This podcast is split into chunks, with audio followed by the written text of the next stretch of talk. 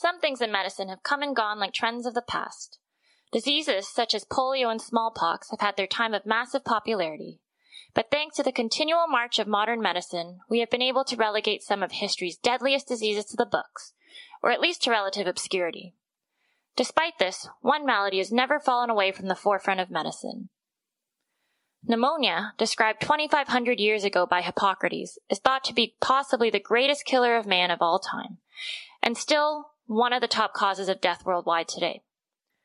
On internal medicine, you will be handed a patient presenting with possible pneumonia. You will need to consider carefully who this patient is, where they have been, and where they should go. Today, our patient has pneumonia, and you are the doctor.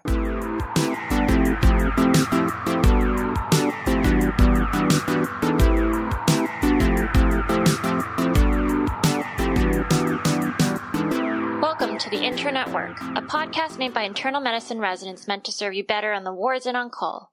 Today's episode is on community acquired pneumonia, otherwise known as CAP.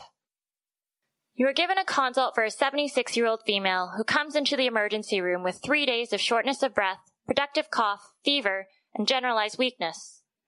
As with every patient you are seeing for the first time, begin by assessing for stability. At the bedside, take a moment to evaluate whether your patient looks acutely unwell, assess their work of breathing and oxygen requirements, and determine their level of consciousness. Have a look at their most recent vital signs. If any of these features concern you, don't hesitate to ask for help right away.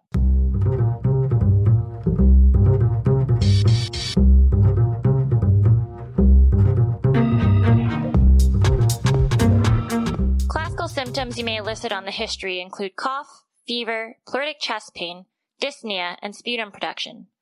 Patients may also experience abdominal symptoms and mental status changes. There are no symptoms or constellation of symptoms, however, that are particularly sensitive for the diagnosis of pneumonia.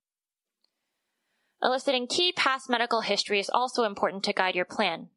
Patients with underlying lung disease, like COPD, are likely to need more aggressive and adjunctive management. Immunocompromised patients may need additional or broader antimicrobial treatment. You want to consider whether bronchoaspiration is a factor in this presentation. Consider your patient's risk factors for multi-drug resistant organisms. While emerging guidelines do not advocate for universal broad coverage of patients who regularly access healthcare facilities, always evaluate the patient in front of you. Have they grown resistant organisms in the past? Are they known to be colonized? These factors will help you select appropriate antimicrobials later on in this encounter. On physical exam, the most common findings will be fever, increased respiratory rate, and crackles on chest auscultation. Like the history, no one finding or cluster of findings are particularly predictive of pneumonia. Nonetheless, a good examination, including a volume assessment, complete cardiorespiratory exam, and mental status assessment, will be important in building your clinical assessment and ensuring that you are not missing another diagnosis.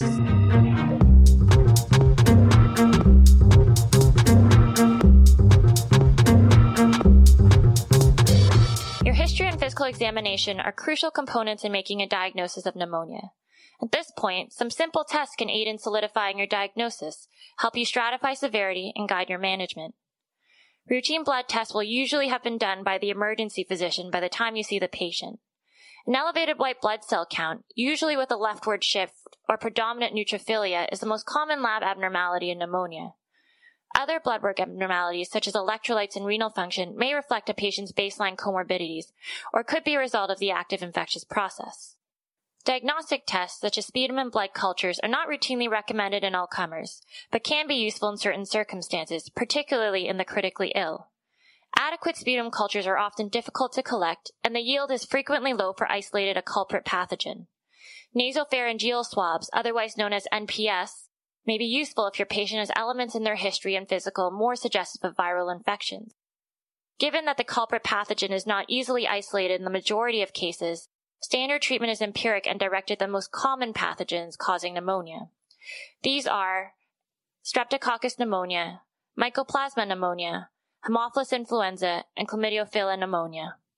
Importantly, do not forget respiratory viruses, especially during the peak winter months. A chest x-ray should always be performed on a patient you suspect may have pneumonia. An infiltrate on chest x-ray is required for the diagnosis of pneumonia according to the IDSA and ATS guidelines.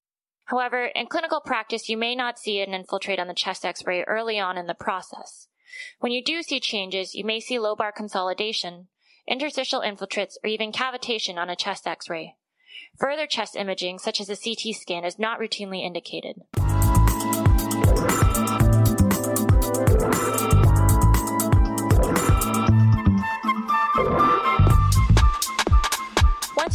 Diagnosed your patient with community acquired pneumonia, there are a few key elements in your initial management plan. First is disposition. Is your patient okay to be managed as an outpatient or do they require hospital admission? If they do, do they need critical care? Your assessment of their presentation, along with their social situation and comorbidities, will guide this decision. But clinical prediction tools are also available to stratify patients. The Pneumonia Severity Index, otherwise known as the PSI, is the most validated tool and predicts mortality based on a number of patient factors. The CURB 65 score is also commonly used and requires fewer input variables. Ultimately, your clinical judgment based on the complete patient picture should lead your decision making for patient disposition and management. Today, we will focus on the patient who requires hospitalization.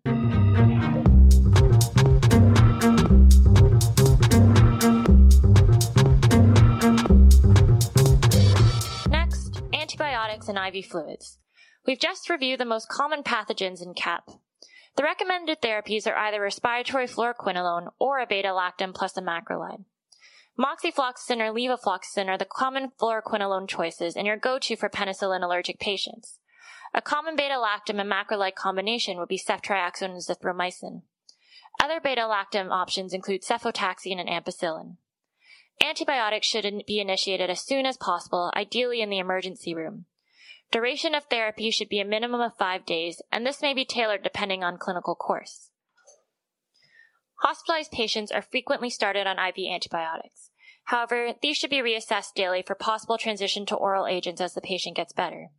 Of course, if there is a strong suspicion of viral infection and the patient is presenting during peak flu season, empiric treatment for influenza with Tamiflu, otherwise known as oseltamivir, should be considered while awaiting the NPS results. Finally, look at your patient and assess the need for adjunctive therapies. Does your patient meet criteria for sepsis and need early fluid resuscitation? Does your patient have COPD and do they meet the criteria for steroids? Is your patient able to oxygenate and ventilate sufficiently, or would they benefit from non-invasive ventilation? Be sure to attend to patient care issues like pain, nausea, DVT prophylaxis, and delirium management. Make sure that you involve allied health to optimize patient mobility and function. Your ultimate goal is to get your patient safely through this illness, minimize their time in hospital, and discharge them on their way back to their baseline functional status. Phew, like Hippocrates and millions before you, you have now diagnosed and treated the oldest disease in the book.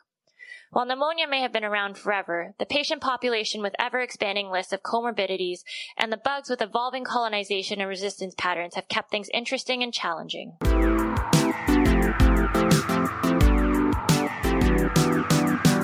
Thanks for tuning in to this episode of the Internetwork. Special thanks to Dr. Christine Matusiak, internal medicine resident for writing this podcast, as well as Dr. Daniela Leto, infectious disease, and Dr. Daniel Brandt Vegas, internal medicine for editing this podcast. This episode was produced by Allison Lai, music production by Lakshman Vizantha Mohan.